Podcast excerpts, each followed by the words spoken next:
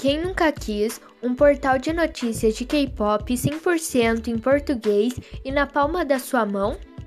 Aqui no K-News eu vou falar sobre as mais recentes notícias de K-pop e muito mais.